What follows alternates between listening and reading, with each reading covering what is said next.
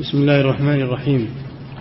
الحمد لله رب العالمين الصلاة والسلام على نبينا محمد وعلى آله وأصحابه أجمعين.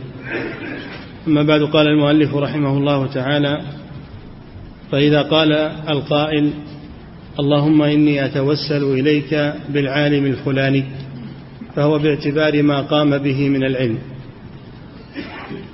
نعم. وقد ثبت في الصحيحين وغيرهما أن النبي صلى الله عليه وسلم حكى عن الثلاثة الذين انطبقت عليهم الصخرة أن كل واحد منهم توسل إلى الله بأعظم عمل, بأعظم عمل عمله فارتفعت الصخرة. فلو كان بسم الله الرحمن الرحيم. الحمد لله رب العالمين. صلى الله وسلم على نبينا محمد وعلى آله وأصحابه أجمعين. مضمون كلام الشيخ رحمه الله أنه يجوز التوسل بالأشخاص وهو يرد على ابن عبد السلام الذي منع التوسل بالأشخاص إلا بالنبي صلى الله عليه وسلم.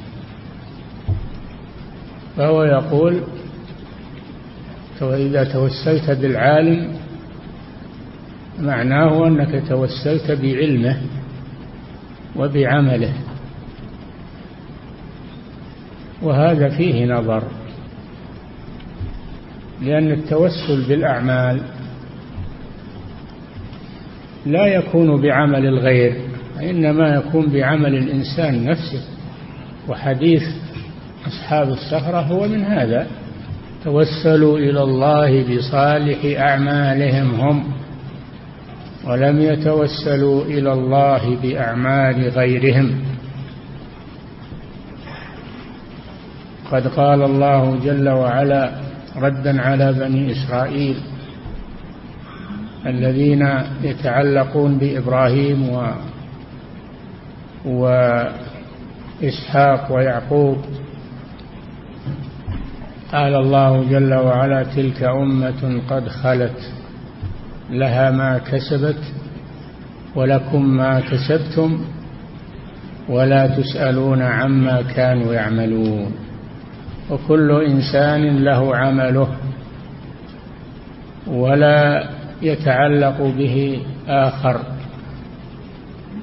إنما التوسل بالأشخاص بدعائهم. هذا هو الوارد. وهذا سبق. توسل إلى الله بدعاء الصالحين الأحياء كما توسل عمر بدعاء العباس. وكان الصحابة يتوسلون بدعاء النبي صلى الله عليه وسلم قبل موته يطلبون منه أن يدعو الله لهم بالسقيا. فهذا هو الحق في هذه المسألة. أن التوسل بالصالحين معناه التوسل بدعائهم.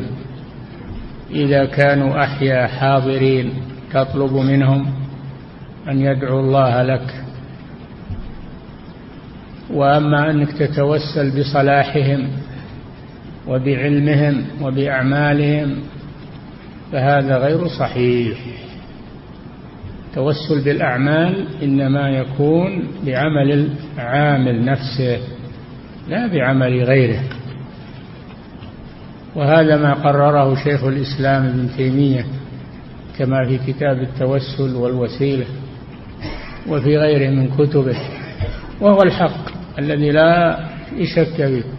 وهو رحمه الله الآن الشوكاني رحمه الله الآن يقول أن التوسل أن أصحاب الصخرة هل توسل أصحاب الصخرة بأعمال غيرهم؟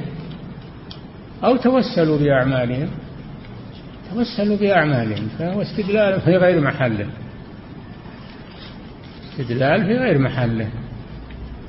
أصحاب الصخرة لما انطبقت عليهم الصخرة قالوا إنه لا ينجيكم منها إلا صالح أعمالكم. واحد منهم توسل ببره بوالديه والثاني توسل بأمانته وحفظه لأجرة الأجير التي عنده حتى جاء وأخذها مع نمائها. أخذها مع نمائها.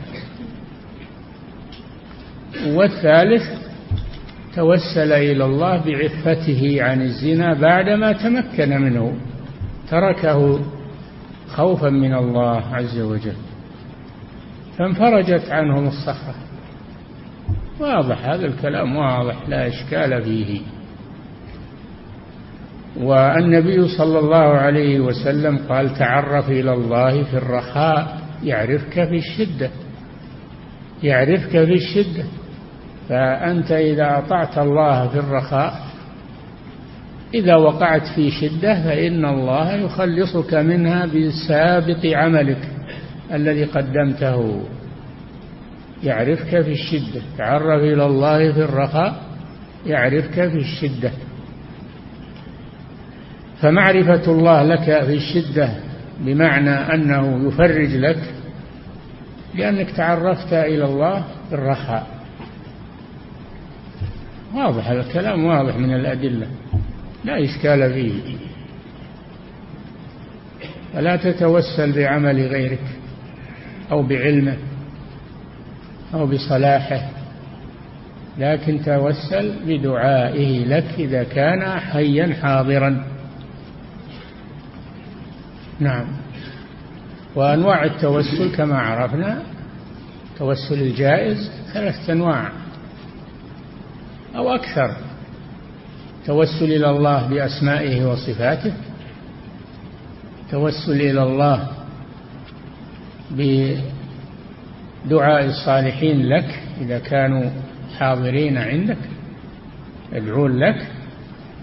ومنه دعاء المصلين على الجنازة هذا شفاعة له ووسيلة إلى الله. دعوا له بالمغفرة والرحمة التوسل إلى الله بالأعمال الصالحة. هذه ثلاثة أنواع. والرابع التوسل إلى الله بحالة المضطر حالة المضطر كما توسل أيوب عليه السلام إلى ربه إني مسني الضر وأنت أرحم الراحمين. توسل إلى الله بشيئين أولا بحالته وأنه مسه الضر والثانية أن الله أرحم الراحمين. واضح هذا. كذلك التوسل بالتوحيد. توسل إلى الله بالتوحيد هذا النوع الخامس. ومنه قول يونس عليه السلام فنادى في الظلمات أن لا إله إلا أنت سبحانك إني كنت من الظالمين. توسل إلى الله بكلمة التوحيد لا إله إلا أنت. وتوسل إلى الله بالاعتراف بخطئه. إني كنت من الظالمين. هذا هو التوسل الجائز. أما أنك تتوسل بصلاح الآخرين وعلم الآخرين وعمل الآخرين هذا لا ينفعك. وليس لك فيه مجهود. هذا ليس لك فيه مجهود. هذا خاص بهم. نعم. فإذا قال القائل اللهم إني أتوسل إليك بالعالم الفلاني فهو باعتبار ما قام به من العلم قد ثبت في الصحيحين وغيرهما أن النبي صلى الله عليه وسلم حكى عن الثلاثة. ولا ورد أنه أن تقول اللهم إني أتوسل إليك بالعالم الفلاني. هذا ما ورد. ما ورد هذا. توسل إليك بالعلماء. ما ورد هذا. نعم. وقد ثبت في الصحيحين وغيرهما أن النبي صلى الله عليه وسلم حكى عن الثلاثة الذين انطبقت عليهم الصخرة. هذا لا يدل على ما يقول رحمه الله. لا يدل على أنهم توسلوا بأعمالهم ولم يتوسلوا بأعمال غيرهم. نعم. أن النبي صلى الله عليه وسلم حكى عن الثلاثة الذين انطبقت عليهم الصخرة أن كل واحد منهم توسل إلى الله بأعظم عمل عمله فارتفعت الصخرة. نعم.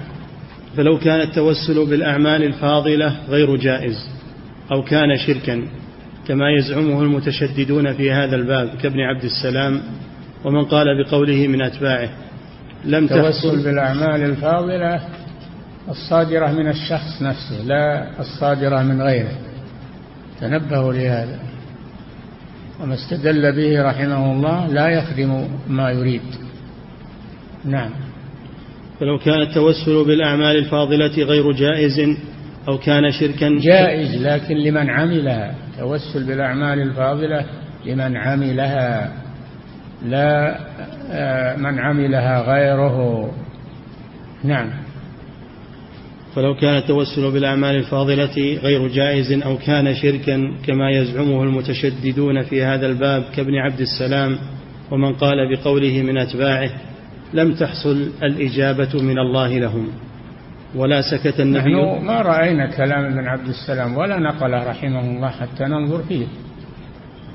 إنما حكى مضمونه فقط. ولكن هذا التفصيل الذي قلته لكم هذا هو الصحيح. نعم. لم تحصل الإجابة من الله لهم ولا سكت النبي صلى الله عليه وسلم عن إنكار ما فعلوه بعد حكايته عنهم. صخرة يعني لم يسكت عن إنكار ما فعله أصحاب الصخرة نعم هذا صحيح. بل أقره صلى الله عليه وسلم. دل على أن توسل الشخص بأعماله الصالحة أنه أمر جائز. نعم. وبهذا تعلم أن ما يريده المانعون من التوسل إلى الله بالأنبياء والصلحاء من نحو قوله تعالى ما نعبدهم إلا ليقربونا إلى الله زلفى ونحو قوله تعالى فلا تدعوا مع الله أحدا ونحو قوله تعالى له دعوة الحق والذين يدعون من دونه لا يستجيبون لهم بشيء ليس بوارد بل نعم هو ليس بوارد صح. ليس بوارد لأن هؤلاء لا يتوسلون بأعمال غيرهم وإنما يدعون غير الله يدعون غير الله ويقولون هؤلاء شفعاؤنا عند الله ويعبدون من دون الله ما لا يضرهم ولا ينفعهم ويقولون هؤلاء شفعاؤنا عند الله يعني يتوسلون بهم بعبادتهم بعبادتهم لهم. يتوسلون بعبادتهم لهم فهم يتوسلون بالشرك والعياذ بالله. وهذا لا يرد علينا في هذا الباب. هذا لا يرد علينا في هذا الباب. نحن نقول التوسل بأعمال الإنسان نفسه إذا كانت صالحة لا مانع. نعم. بل هو من الاستدلال على محل النزاع بما هو أجنبي عنه. ما في شك هذا ما هو دليل على محل النزاع. هذا توسل المشركين. الذين يعبدون آه، ما يتوسلون به يعبدونه يتقربون إليه ويقولون ما نعبدهم إلا ليقربونا اعترفوا أنهم يعبدونهم ما نعبدهم إلا ليقربونا. هذا توسل ممنوع شرك. هذا شرك. ولا يجوز التوسل إلى الله بالشرك. نعم. فإن قولهم ما نعبدهم إلا ليقربونا إلى الله زلفى مصرح بأنهم عبدوهم لذلك. أي نعم عبدوهم. فهذا توسل بالشرك والعياذ بالله. لا يجوز هذا. وأما ما نحن فيه فهو التوسل بدعاء الصالحين. هذا جائز. نعم. فإن قولهم ما نعبدهم إلا ليقربونا إلى الله زلفى مصرح بأنهم عبدوهم لذلك والمتوسل بالعالم مثلا لم يعبده بل علم أن لم يعبده وإنما توسل بدعائه. رجاء أن يتقبله الله ولم يعبده. هذا ما نحن فيه الآن. الذي عليه القبوريون اليوم هو ما عليه المشركون الأولون. تون إلى القبور يستغيثون بالأموات ويذبحون لهم وينذرون لهم وإذا قيل لهم أنكر عليهم قالوا إحنا ما نعبدهم إنما نتوسل بهم. لأنهم ناس صالحين ونحن نتوسل. نقول هذا توسل شرك لا يجوز. هذا فعل أهل الجاهلية تماما. فعل أهل الجاهلية تماما. والميت لا يطلب منه شيء لا دعاء ولا استغاثة ولا شيء لأنه انقطع عمله وهو مشغول بنفسه ولا يملك لنفسه شيئا. لا يتزود من الحسنات ولا يتوب من السيئات. ختم على عمله. فكيف يتعلق به ويتوسل به؟ فالميت لا يتوسل به. وإذا عبده فالأمر أشد. نعم.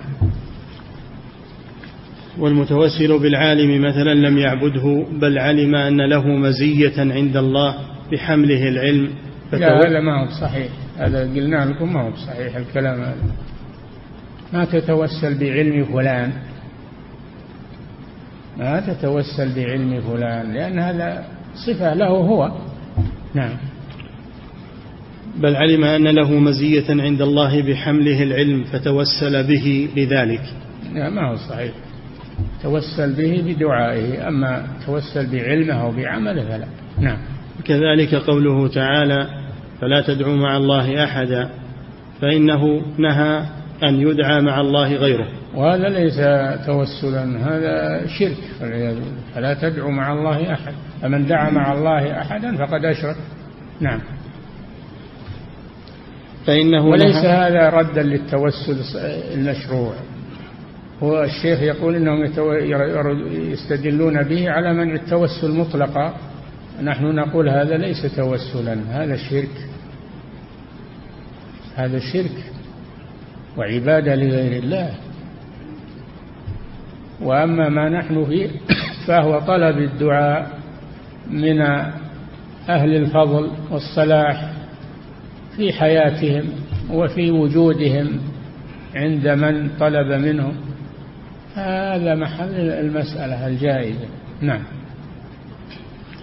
فإنه وكذلك قوله تعالى فلا تدعوا مع الله أحدا فإنه نهى عن أن يدعى مع الله غيره. وهذا ليس منعا للتوسل مطلقا. هذا منع للشرك. نعم. فإنه نهى عن أن يدعى مع الله غيره كأن يقول يا الله ويا فلان نعم. والمتوسل بالعالم مثلا لم يدعو إلا الله. وإنما وقع منه التوسل إليه بعمل صالح عمله بعض عباده. لا ما هو صحيح. ما يتوسل إلى الله بعمل عمله بعض عباده. إنما يتوسل إلى الله بعمل عمله هو هو بنفسه. نعم. كما توسل الثلاثة الذين انطبقت عليهم الصخرة بصالح أعمالهم. آه بصالح. شوف سبحان الله. بصالح أعمالهم. ما قال توسلوا إلى الله بصالح أعمال غيرهم. نعم. وكذلك قوله أنا ما أدري كيف التبس عليه رحمه الله هذا الشيء.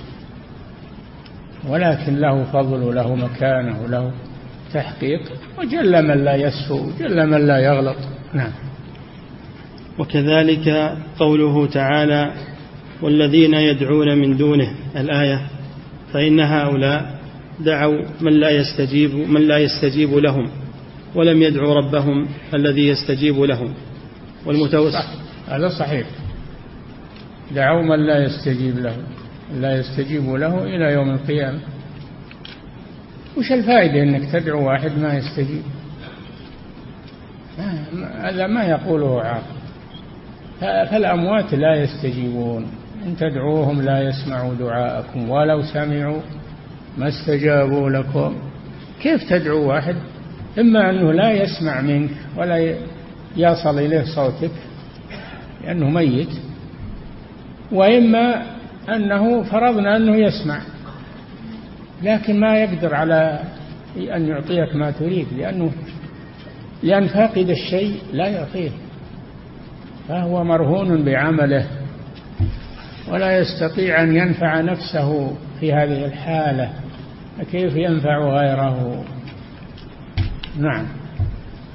كذلك قوله تعالى والذين يدعون من دونه الآية فإن هؤلاء دعوا من لا يستجيب لهم ولم يدعوا ربهم الذي يستجيب لهم والمتوسل بالعالم مثلا لم يدعو إلا الله ولم يدعو غيره دونه ولا دعا غيره معه.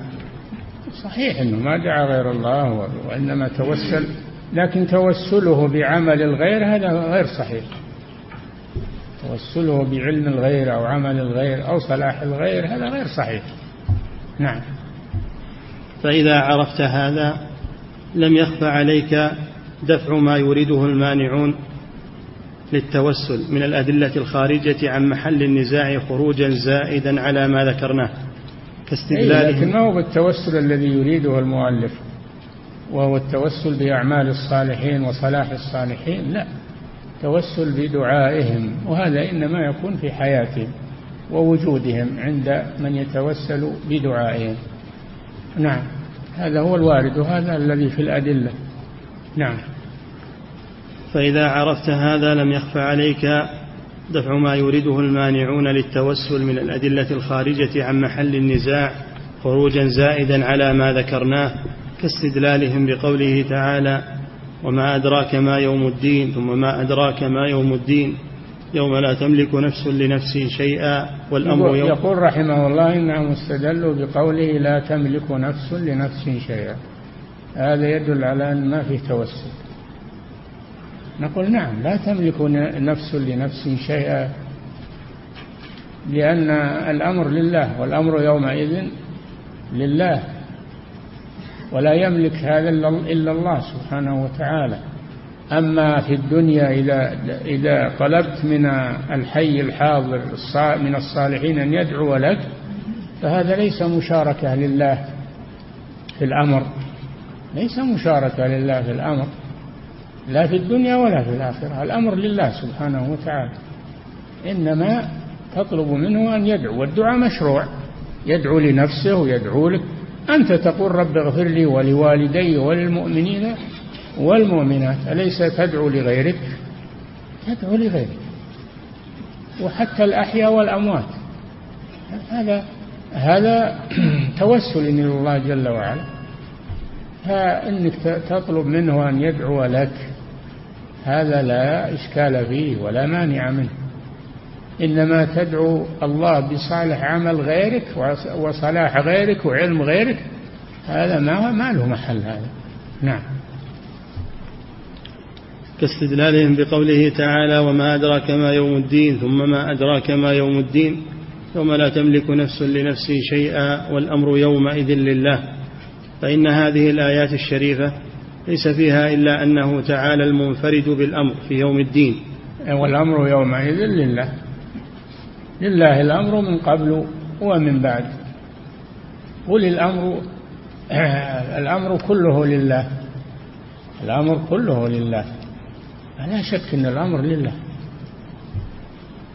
فإذا توسلت بدعاء شخص حي صالح حي حاضر عندك ليس معناه أنه ينازع الله في الأمر. لكن معناه أنه يتقرب إلى الله بالدعاء. تقرب إلى الله بالدعاء لك. نعم. فإن هذه الآيات الشريفة ليس فيها إلا أنه تعالى المنفرد بالأمر في يوم الدين وأنه ليس لغيره من الأمر شيء والمتوسل بنبي من الرسول صلى الله عليه وسلم قال الله له ليس لك من الأمر شيء. لما قال اللهم العن فلانا وفلانا من المشركين يدعو عليهم لما حصل منهم من الضرر بالمسلمين؟ قال الله جل وعلا ليس لك من الأمر شيء. أو يتوب عليهم أو يعذبهم. تاب الله عليهم. هؤلاء الذين دعا عليهم ولعنهم أسلموا. وحسن إسلامهم. لهذا قال أو يتوب عليهم أو يعذبهم فإنهم الأمر لله سبحانه وتعالى. نعم. فإن هذه الآيات الشريفة ليس فيها إلا أنه تعالى المنفرد بالأمر في يوم الدين وأنه ليس لغيره من الأمر شيء والمتوسل بنبي من الأنبياء أو عالم من العلماء. لا يعتقد أن لمن توسل به مشاركة لله جل جلاله في أمر يوم الدين. صح هذا صحيح. نعم. ومن اعتقد هذا لعبد من العباد سواء كان نبيا أو غير نبي فهو في ضلال مبين. نعم. اللي يعتقدون في الأولياء والصالحين أن لهم تصرفا في الملك تصرفا في الملك وأنهم يملكون أنهم قالوا أنهم يملكون أنهم يخلقون الأجنة في البطون. والعياذ بالله الولي يقدر على أنه يخلق الجنين في البطن. قاله ضليل معاصر صرح به. هذا من إيغال في الكفر والعياذ بالله وإيغال في الشرك. الأمر كله لله ولا يخلق إلا الله سبحانه وتعالى. أما الأولياء والصالحون فهم يقدرون على الدعاء ما يملكون إلا الدعاء فقط. ولا يملكون أنهم يغيرون الملك أو أنهم يجلبون لك الرزق أو الأولاد ما يقدرون على هذا. نعم. وهكذا الاستدلال على منع التوسل بقوله تعالى ليس لك من الأمر شيء وقوله قل لا أملك لنفسي نفعا ولا ضرا. لا أملك قوله تعالى ليس لك من الأمر شيء. عرفنا هذا المناسبة. مناسبة أن الله قال لرسوله ليس لك من الأمر شيء. أنه جعل يدعو على فلان ويلعن فلانا وفلانا من المشركين. قال الله جل وعلا ليس لك من الأمر شيء. أو يتوب عليه. تاب الله عليه. فأسلموا. وحسن إسلامهم لأن الله يعلم ما يكون. الرسول ما يعلم ما يكون. ما يعلم المستقبل. ما يعلم المستقبل هو الله جل وعلا. نعم. وقوله قل لا أملك لنفسي ومهما بلغ الإنسان من الشرك والإلحاد والكفر لا تستبعد أن الله يهديه. أبدا لا تستبعد هذا. الله على كل شيء قدير. لا تستبعد أن الله يتوب عليه وأن الله يمن عليه. نعم. وقوله قل لا أملك ولهذا الذي قال والله لا يغفر الله لفلان. قال الله جل وعلا من ذا الذي يتألى علي ألا أغفر لفلان؟ إني قد غفرت له وأحبطت عمله. أحبط عمله. لأنه تألى على الله. ويأس من ويقنط من رحمة الله وأنه لا يغفر لفلان. من يقول هذا؟ إن الله لا يغفر لفلان. الله يغفر لمن تاب وآمن وأسلم يغفر له. هذا من فضله وإحسانه على عباده. نعم. أما من مات على الشرك والكفر الأكبر فإن الله لا يغفر له.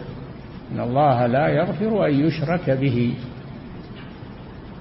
ويغفر ما دون ذلك لمن يشاء. ما كان للنبي والذين آمنوا أن يستغفروا للمشركين ولو كانوا يقرب من مات على الشرك إن الله لا يغفر له ولا يستغفر له. أما الحي فإنه لا يؤس لا ييأس من أنه يهديه الله ويتوب عليه.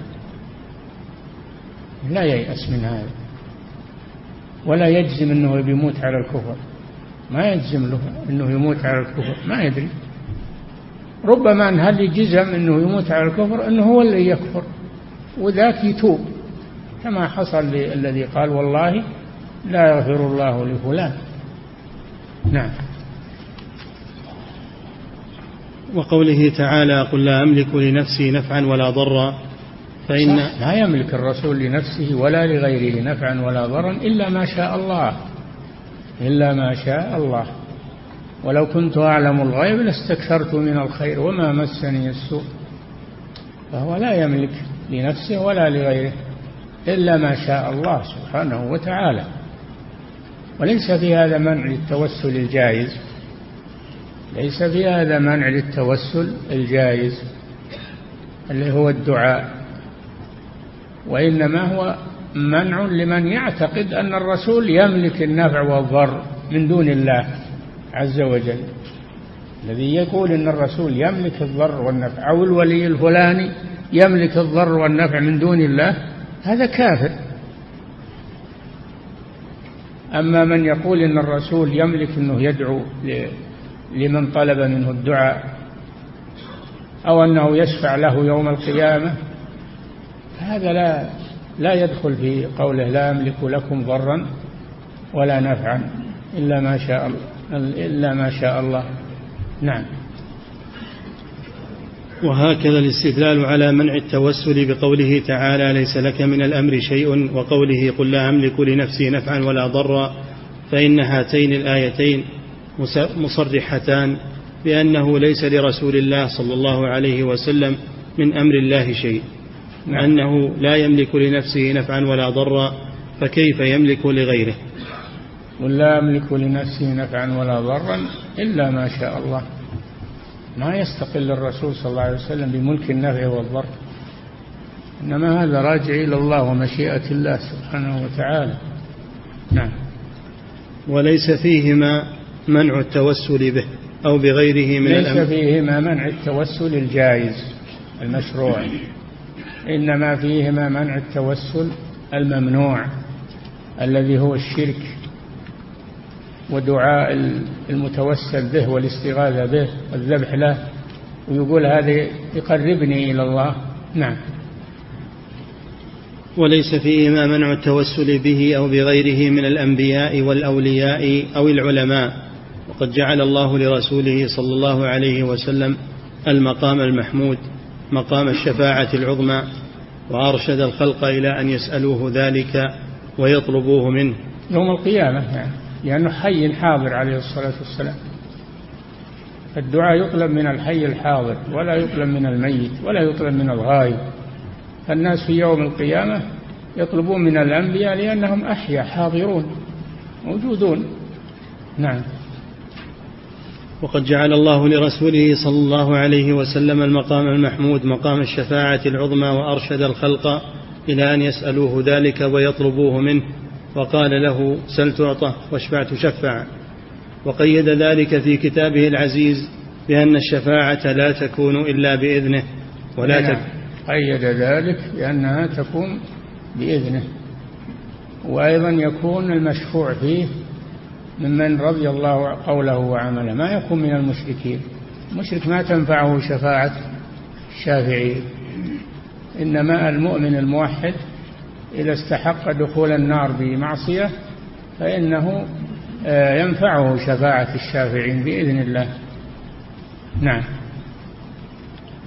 وقيد ذلك في كتابه العزيز بأن الشفاعة لا تكون إلا بإذنه ولا تكون إلا لمن ارتضى. ولعله يأتي تحقيق هذا المقام إن شاء الله تعالى. الشفاعة كما قال الشيخ محمد بن عبد الوهاب في كتابه آه، كشف الشبهات يقول الشفاعة شفاعتان شفاعة منفية وشفاعة مثبتة. الشفاعة المنفية هي التي يطلبها المشركون. هذه منفية. الشفاعة المثبتة هي التي توفر فيها الشرطان. إذن الله للشافع أن يشفع ورضاه عن المشفوع فيه. إذا توفر الشرطان فإن الشفاعة تنفع بإذن الله. ولا يشفعون إلا لمن ارتضى. وكم من ملك في السماوات لا تغني شفاعتهم شيئا إلا من بعد أن يأذن الله لمن يشاء ويرضى يأذن للشافع ويرضى عن المشفوع فيه. نعم.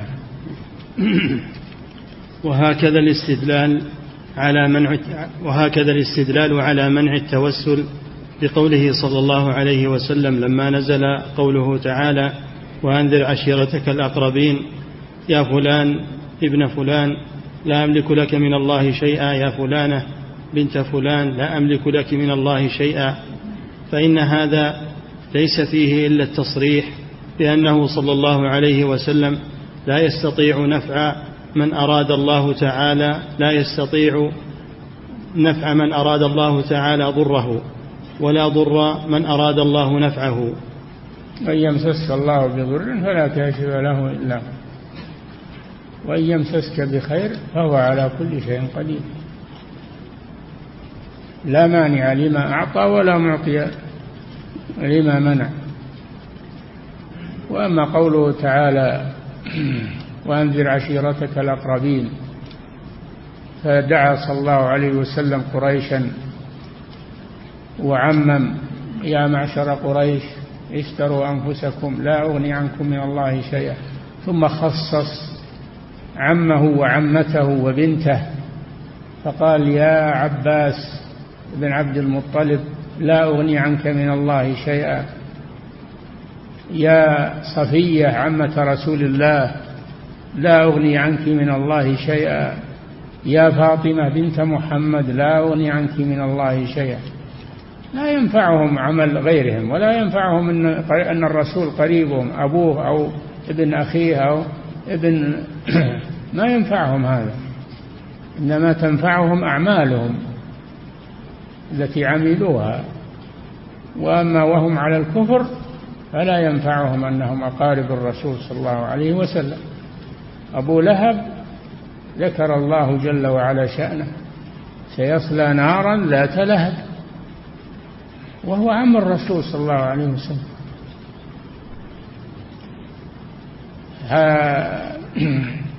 أبو طالب الرسول صلى الله عليه وسلم حرص على أنه يسلم. لكنه لم يسلم. لكنه لم يسلم ومات على ملة عبد المطلب وهي عبادة الأصنام. فصار في النار. دخل النار. ولم يملك له الرسول صلى الله عليه وسلم الإنقاذ. نعم. فإن هذا ليس فيه إلا التصريح بأنه صلى الله عليه وسلم لا يستطيع نفع من أراد الله تعالى ضره. ولا ضر من أراد الله نفعه وأنه لا يملك لأحد من قرابته فضلا عن غيرهم شيئا من الله. نعم. إذا أراد الله ضرهم فلن يستطيع الرسول أن يمنع. وإذا أراد الله نفعهم لم يستطع الرسول أن يمنع النفع. نعم. وهذا معلوم لكل مسلم وليس فيه أنه لا يتوسل به إلى الله. فإن ذلك هو طلب الأمر ممن توسل به بدعائه في حياته والتوسل باتباعه صلى الله عليه وسلم ومحبته والإيمان به. ربنا آمنا بما أنزلت واتبعنا الرسول. تبنا مع الشاهدين. ربنا إننا سمعنا مناديا ينادي للإيمان. أن آمنوا بربكم فآمنا. هذا توسل إلى الله بالإيمان بالرسول صلى الله عليه وسلم. وهذا عمل للداعي نفسه. ما هو بعمل لغيره إنما هو توسل إلى الله بعملهم هم وهو اتباع الرسول صلى الله عليه وسلم والإيمان به. نعم. وهذا معلوم لكل مسلم وليس فيه أنه لا يتوسل به إلى الله فإن ذلك هو طلب الأمر ممن له الأمر والنهي وإنما أراد أن الطالب يقدم بين يدي طلبه ما يكون سببا للإجابة. ممن هو المنفرد بالعطاء والمنع وهو مالك يوم الدين. أي نعم. إنما التوسل الجاي سبب للإجابة سبب للإجابة. والإجابة من الله سبحانه وتعالى. نعم. وإذا علمت هذا فاعلم أن الرزية كل الرزية والبلية كل البلية أمر غير ما ذكرناه من التوسل المجرد والتشفع بمن له الشفاعة وذلك ما صار يعتقده كثير من العوام وبعض الخواص في أهل القبور. هذه المصيبة نعم صحيح هذه المصيبة والرزية الاعتقاد في الموتى أنهم ينفعون ويضرون وأنهم يرزقون وأنهم وأنهم نعم. وذلك ما صار يعتقده كثير من العوام وبعض الخواص في أهل القبور وفي المعروفين بالصلاح من الأحياء من أنهم يقدرون على ما لا يقدر عليه إلا الله جل جلاله ويفعلون ما لا يفعله إلا الله عز وجل حتى نطقت ألسنتهم بما انطوت عليه قلوبهم فصاروا يدعونهم تارة مع الله وتارة استقلالا ويصرخون بأسمائهم ويعظمونهم تعظيم من يملك الضر والنفع. نعم إذا احتاجوا أو وقعوا في شدة ينادون الحسن والحسين وعلي وينادون عبد القادر وينادون الشاذلي وما أدري كيف وبدوي ينادونه إذا وقعوا في شدة أو احتاجوا إلى شيء. هذا هو الشرك الأكبر. وإن سموه توسلا فهو شرك أكبر والعياذ بالله. هذا شرك المشركين الأولين. لا فرق بينه وبين شرك أبي جهل وأبي لهب. ما في فرق. نعم. فصاروا يدعونهم تارة مع الله وتارة استقلالا. يقول يا الله يا عبد القادر يا الله يا علي يا عباس يا هذا يدعونهم مع الله والعياذ بالله. نعم. وتارة استقلالا. وتارة ما يذكرون الله أصلا إنما يذكرون أولياءهم فقط. إذا وقعوا في شدة يهتفون يسمونه الهتاف يهتفون بالولي الفلاني أن ينقذهم مما وقعوا فيه. وينسون الله سبحانه وتعالى. نعم. ويصرفون بأسمائهم ويعظمونهم تعظيم من يملك الضر والنفع. نعم. ويخضعون لهم خضوعا زائدا على خضوعهم عند وقوفهم بين يدي ربهم في الصلاة والدعاء. ولهذا في كل بلد من البلدان قبور يلجؤون إليها. يلجؤون إليها ويدعونها وأنتم تعلمون هذا. تعلمون هذا من جاء من تلك الجهات ماذا يحصل عند القبور. من العبادات للأموات والتقرب إليهم. هذا شيء واضح. مثل ما يحصل عند اللات والعزى ومنات لا فرق. وهم يقولون لا إله إلا الله هذا العجيب يتناقضون. يقولون لا إله إلا الله ثم يتخذون آلهة مع الله. وين قول لا إله إلا الله؟ نعم. ويخضعون لهم خضوعا زائدا على خضوعهم عند وقوفهم بين يدي ربهم في الصلاة والدعاء. بل يخشعون عند القبر أكثر مما يخشعون في المساجد وبين يدي الله سبحانه وتعالى. المساجد ما تدمع أعينهم ولا يخشعون لكن عند القبور يخشعون ويبكون وينوحون. نعم. وهذا إذا لم يكن شركا فلا تدري ما هو الشرك وإذا لم يكن كفرا فليس في الدنيا كفر. صحيح كلام واضح. إذا لم يكن دعاء الأموات شركا فما هو الشرك؟ إذا لم يكن هذا كفرا فما هو الكفر؟ إلا هذا والعياذ بالله. يقولون لا هذا إحنا نقول لا إله إلا الله. طيب تقولون لا إله إلا الله لكن تناقضونها ولا تعملون بها.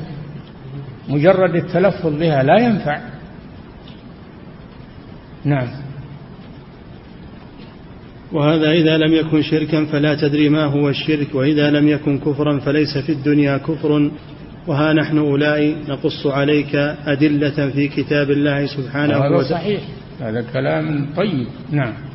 وها نحن أولئك نقص عليك أدلة في كتاب الله سبحانه وتعالى وفي سنة رسوله صلى الله عليه وسلم. فيها المنع مما هو دون هذا بمراحل وفي بعضها التصريح بأنه شرك نعم. وهو بالنسبة إلى هذا الذي ذكرناه يسير حقير. نعم. ثم بعد ذلك نعود يسير مع هذا سماه الله شركا فكيف بهذا؟ نعم. وهو بالنسبة إلى هذا الذي ذكرناه يسير حقير. ثم بعد ذلك نعود إلى الكلام على مسألة السؤال.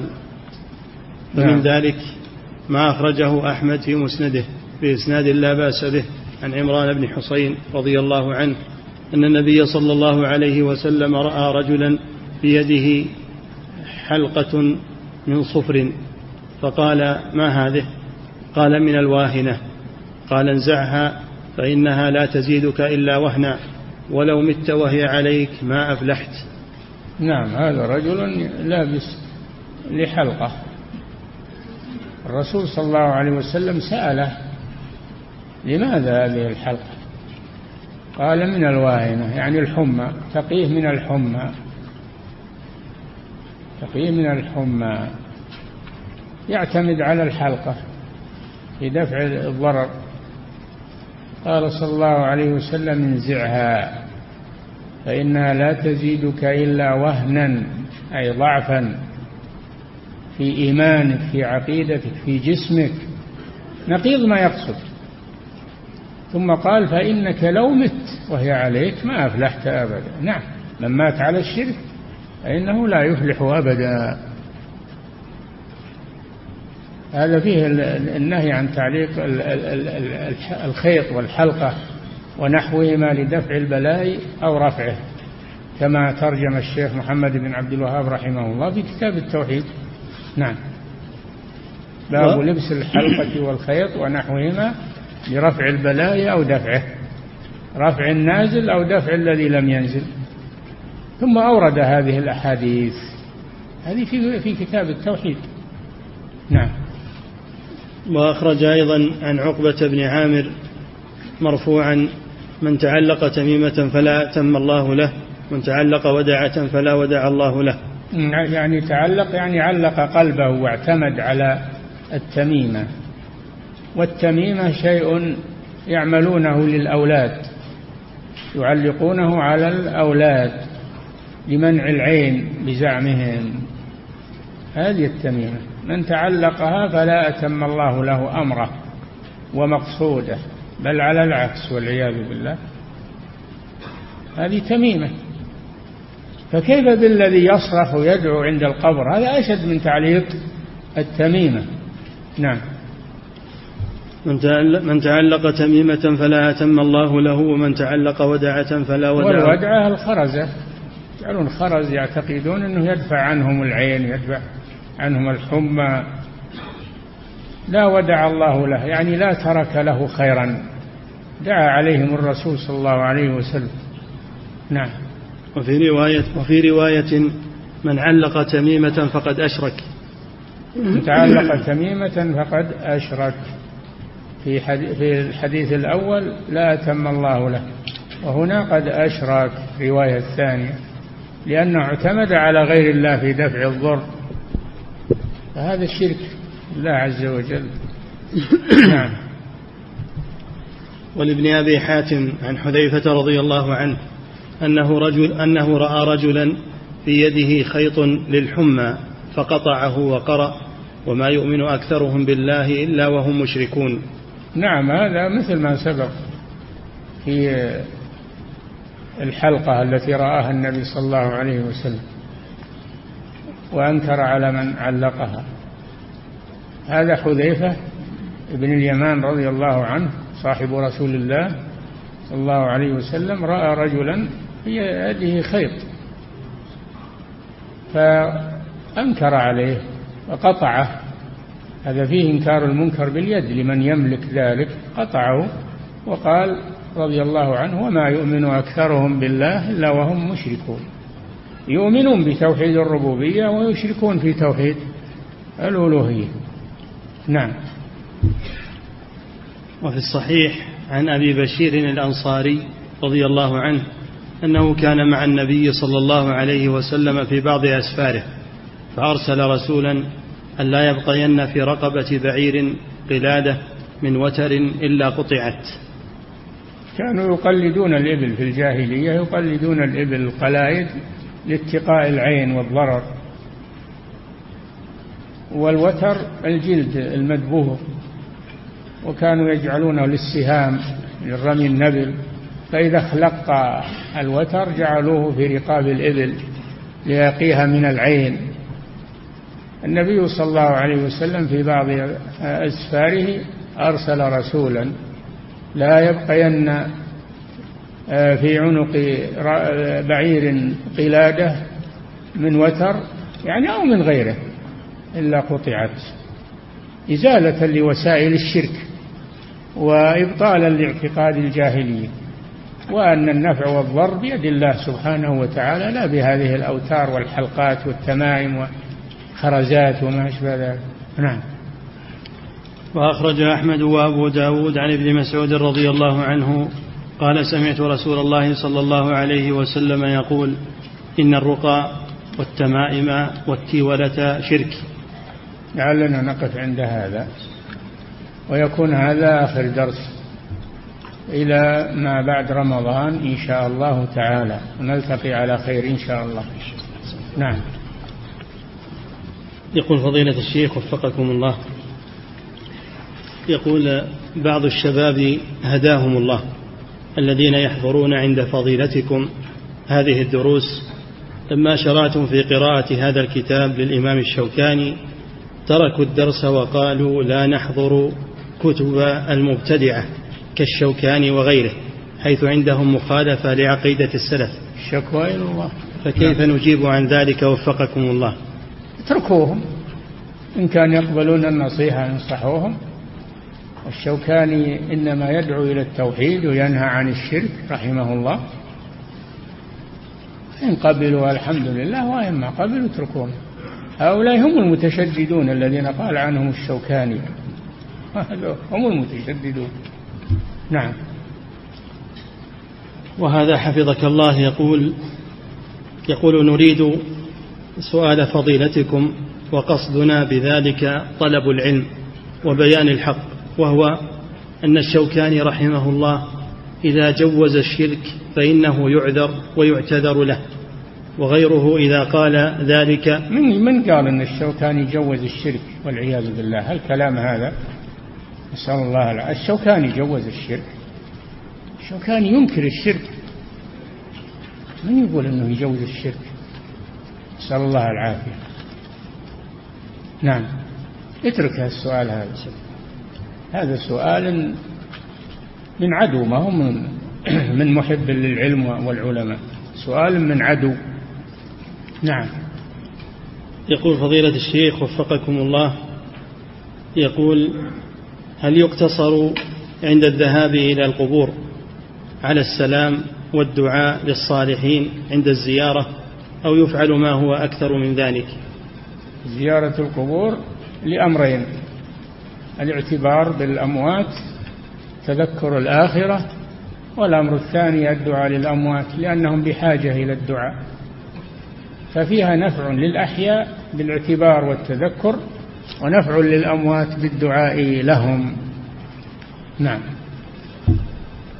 يقول فضيلة الشيخ وفقكم الله يقول إذا خاف الإنسان من الجن أن يتلبس به فهل يعتبر هذا من الخوف الطبيعي أو من الخوف المحرم؟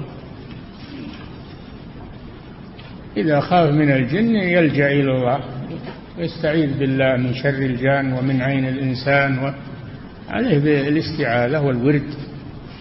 ولا ما أحد ما يخاف من الجن من السباع من الأعداء هذا خوف طبيعي.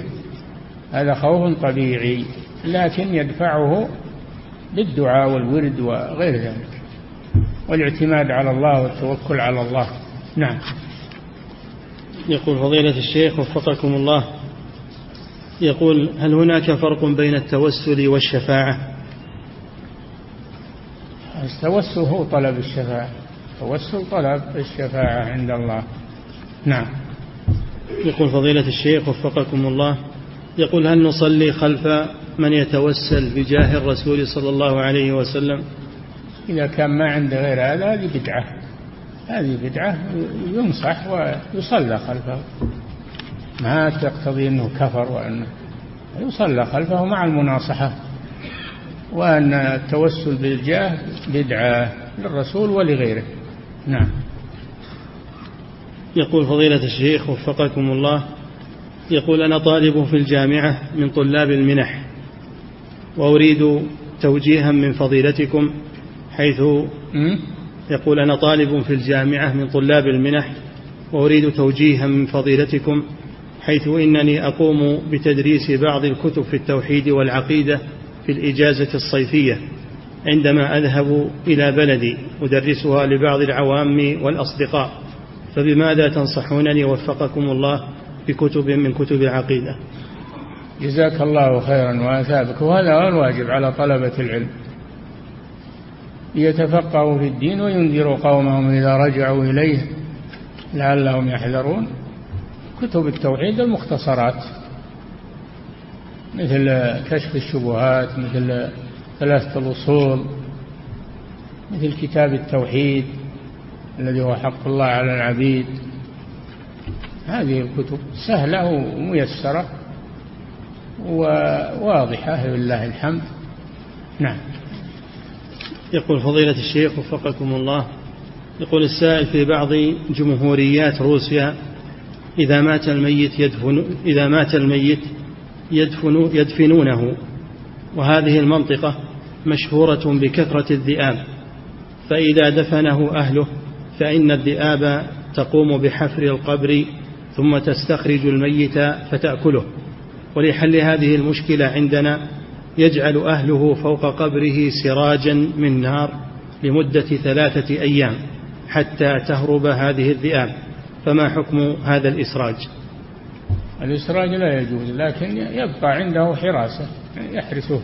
قريبها واحد أو يواجر حارس للمقبرة. واجر حارس للمقبرة ولا يحط سرج. نعم. يقول فضيلة الشيخ وفقكم الله يقول السائل ولو سورت المقبرة بسور يمنع تسلق الذئاب فهذا أيضا من الأسباب. نعم. يقول السائل هل يجوز التوسل بمن شفع الرسول صلى الله عليه وسلم لهم؟ كيف؟ تدرين أن الرسول شفع لهم. ها؟ نعم. يقول فضيلة الشيخ وفقكم الله يقول في فيما ورد اللهم إني أسألك بحق السائلين عليك وبحق ممشاي إليك. هل هذا توسل بالأعمال الصالحة أو بما لا. هذا حديث هذا حديث وعنه جوابان. الجواب الأول أنه حديث فيه مقال. فيه مقال لأنه من رواية عطية العوفي وهو ضعيف. والوجه الثاني على فرض صحته فإنه لا يتوسل بال... توسل إلى الله بالعمل لأن الممشى إلى المسجد هذا عمل. عمل صالح. هو يتوسل إلى الله بعمله الصالح وهو المشي إلى المسجد. نعم. يقول فضيلة الشيخ وفقكم الله. يقول السائل استدل الذي يقول إن الأولياء يخلقون الأجنة بآية وهي قوله تعالى تبارك الله أحسن الخالقين. يقول كيف يجاب عن استدلاله هذا؟ أحسن, أحسن ليست على بابها ليست من أفعال التفضيل. ليست من أفضل أليس الله بأحكم الحاكمين؟ هذا ليس على بابه يقولون هذا معناه ليس له طرف آخر. الله أحسن الخالقين لا أحد مثله يخلق أبدا. أحسن الحاكم أحكم الحاكمين ليس أحد يحكم كحكم الله عز وجل. ليس في هذا مشاركة. مثل أفعال التفضيل في غير هذا. نعم. تقول زيد أحسن من من عمر لا الله ليس له معادل حتى تقول هذا. نعم. يقول فضيلة الشيخ وفقكم الله يقول يستدل بعض الناس بتوسل الصحابة بدعاء عم النبي صلى الله عليه وسلم العباس أن هذا توسل بجاه النبي صلى الله عليه وسلم لأن الصحابة توسل بالدعاء المغالطات ما نبيها توسل بالدعاء. قم يا عباس فادعوا ما قال نتوسل إليك بجاه العباس؟ قال قم يا عباس فادعوا توسلوا بدعائه. لكن إذا عميت البصائر أو غلب الجهل جاءت المصائب في مثل هذا. نعم. يقول فضيلة الشيخ وفقكم الله يقول هل يشترط عند طلب الدعاء من الغير. نعم. هل يشترط عند طلب الدعاء من الغير أن يكون المطلوب منه الدعاء رجل صالح؟ أن يكون المطلوب منه الدعاء رجلا صالحا؟ إي نعم لأنه أرجى للقبول. الرجل الصالح أرجى للقبول. تدعو تطلب من رجل فاسق. تطلب من رجل صالح لأنه أرجى للقبول من الله سبحانه وتعالى. نعم. ثم يقول حفظك الله يقول وهل للإنسان أن يطلب من والديه الفاسقين أن يدعو له؟ إذا بر بهما فإنهما سيدعوان له يبر بهما. إذا يريد دعاء الوالدين يبر بهما ويحسن إليهما. نعم. يفعل السبب. نعم.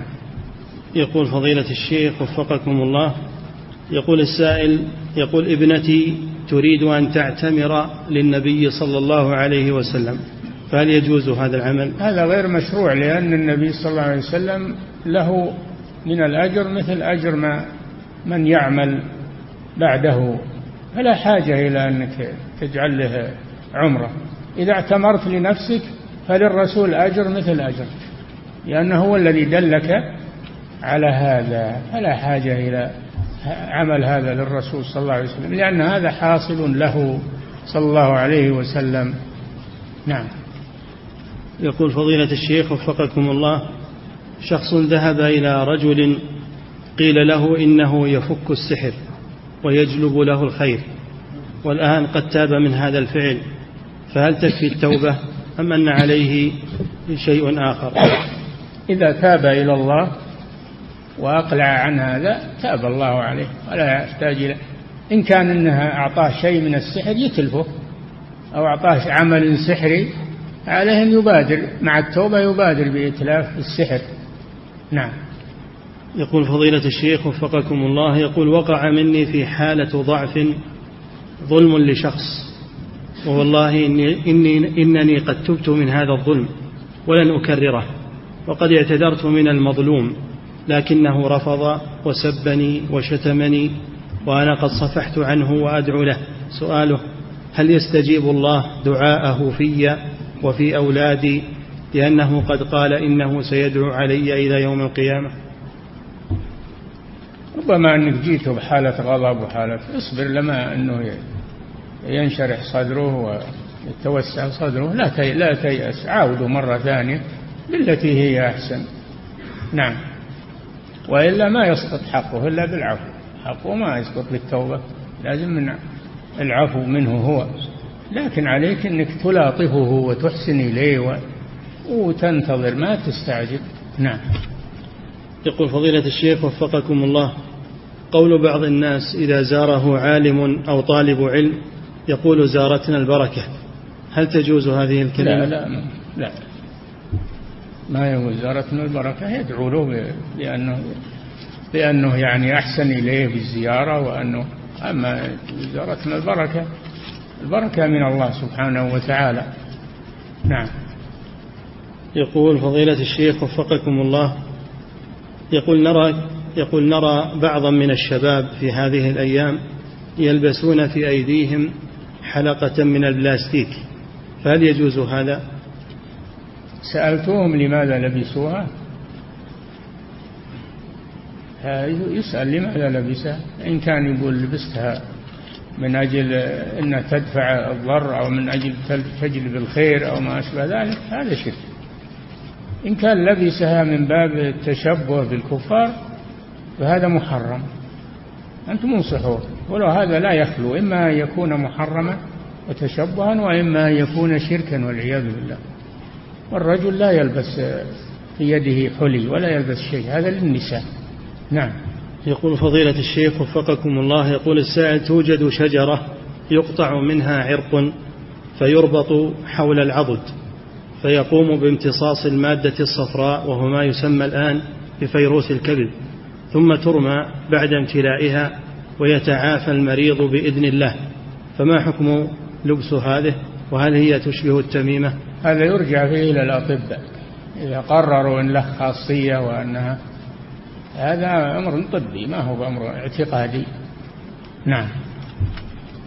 يقول فضيلة الشيخ وفقكم الله يقول هل ورد أن الله سبحانه حجب التوبة عن كل مبتدع؟ وهل هذا دليل على أن المبتدع ليس له توبة؟ له توبة إذا تاب إلى الله تاب الله عليه المشرك والكافر.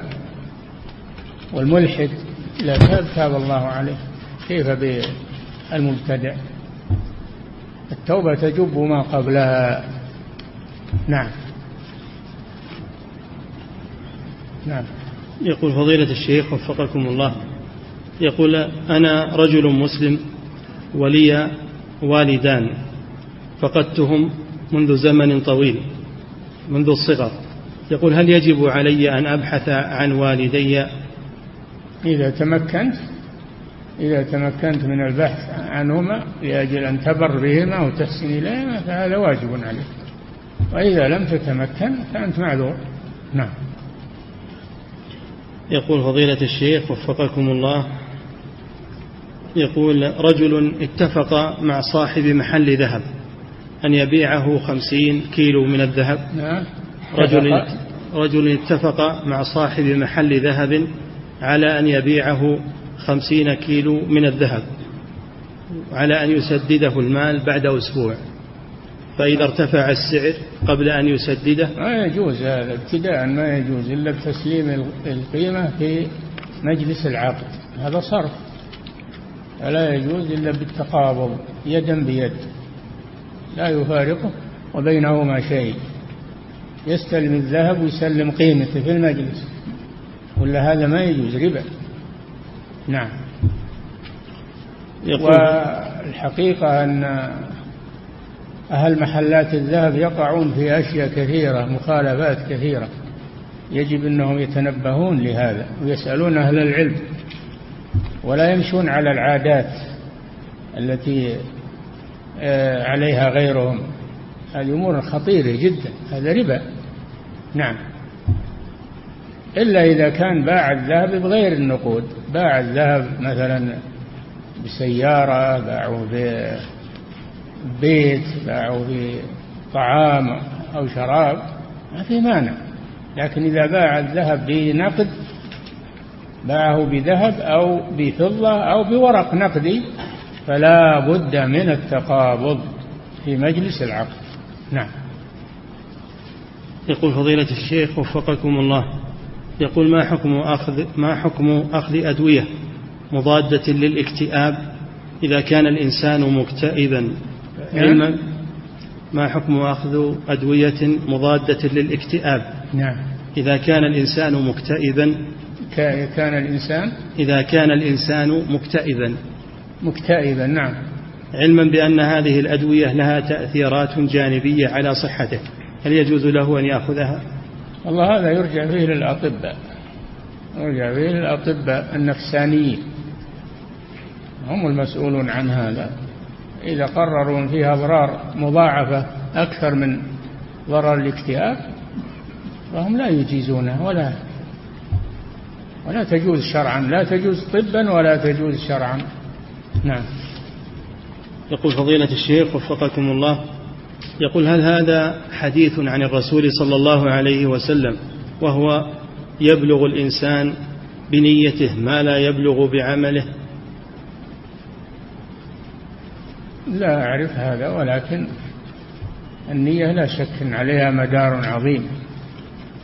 فإذا عجز عن العمل وهو ينوي لو أنه قوي أنه يعمله يكتب له أجر العامل مثل الذي كان يقوم الليل ومرض ولا قام بسبب المرض يكتب له قيام الليل اللي يغزو في سبيل الله ويجاهد ولا تمكن من من الغزو بسبب المرض يكتب له أجر الغازي. قال صلى الله عليه وسلم لأصحابه إن في المدينة أقواما ما قطعتم واديا ولا كذا وكذا إلا وهم معكم حبسهم العذر حبسهم العذر. نعم. يقول فضيلة الشيخ وفقكم الله. يقول أنا أصوم يوما وأفطر يوما وأحيانا يوافق يوم فطري يوم فاضل كالاثنين والأيام البيض. فهل الأفضل أن أصوم هذه الأيام أم, أم, أم أفطرها؟ إذا كنت تصوم يوما وتفطر يوما بصفة دائمة تدخل الأيام الفائضة في صيامك تستمر على هذا والحمد لله. نعم. يقول فضيلة الشيخ وفقكم الله يقول السائل دخلت الحمام ومعي ورقة مكتوب بها اسم الله جل جلاله فهل أكون آثما بذلك؟ يكره يكره دخول الحمام بشيء فيه ذكر الله. تضعها خارج الحمام وإذا خرجت تأخذها. تضعها في مكان إذا خرجت المصحف أيضا تضعها في مكان وإذا خرجت تأخذ. إلا إذا كنت تخاف عليها من السرقة أو من الضياع. فلا بأس أن تجعلها في جيبك لأجل المحافظة عليها. نعم. يقول فضيلة الشيخ وفقكم الله يقول هل هناك نوع من أنواع الردة يطلق عليه الردة بالترك؟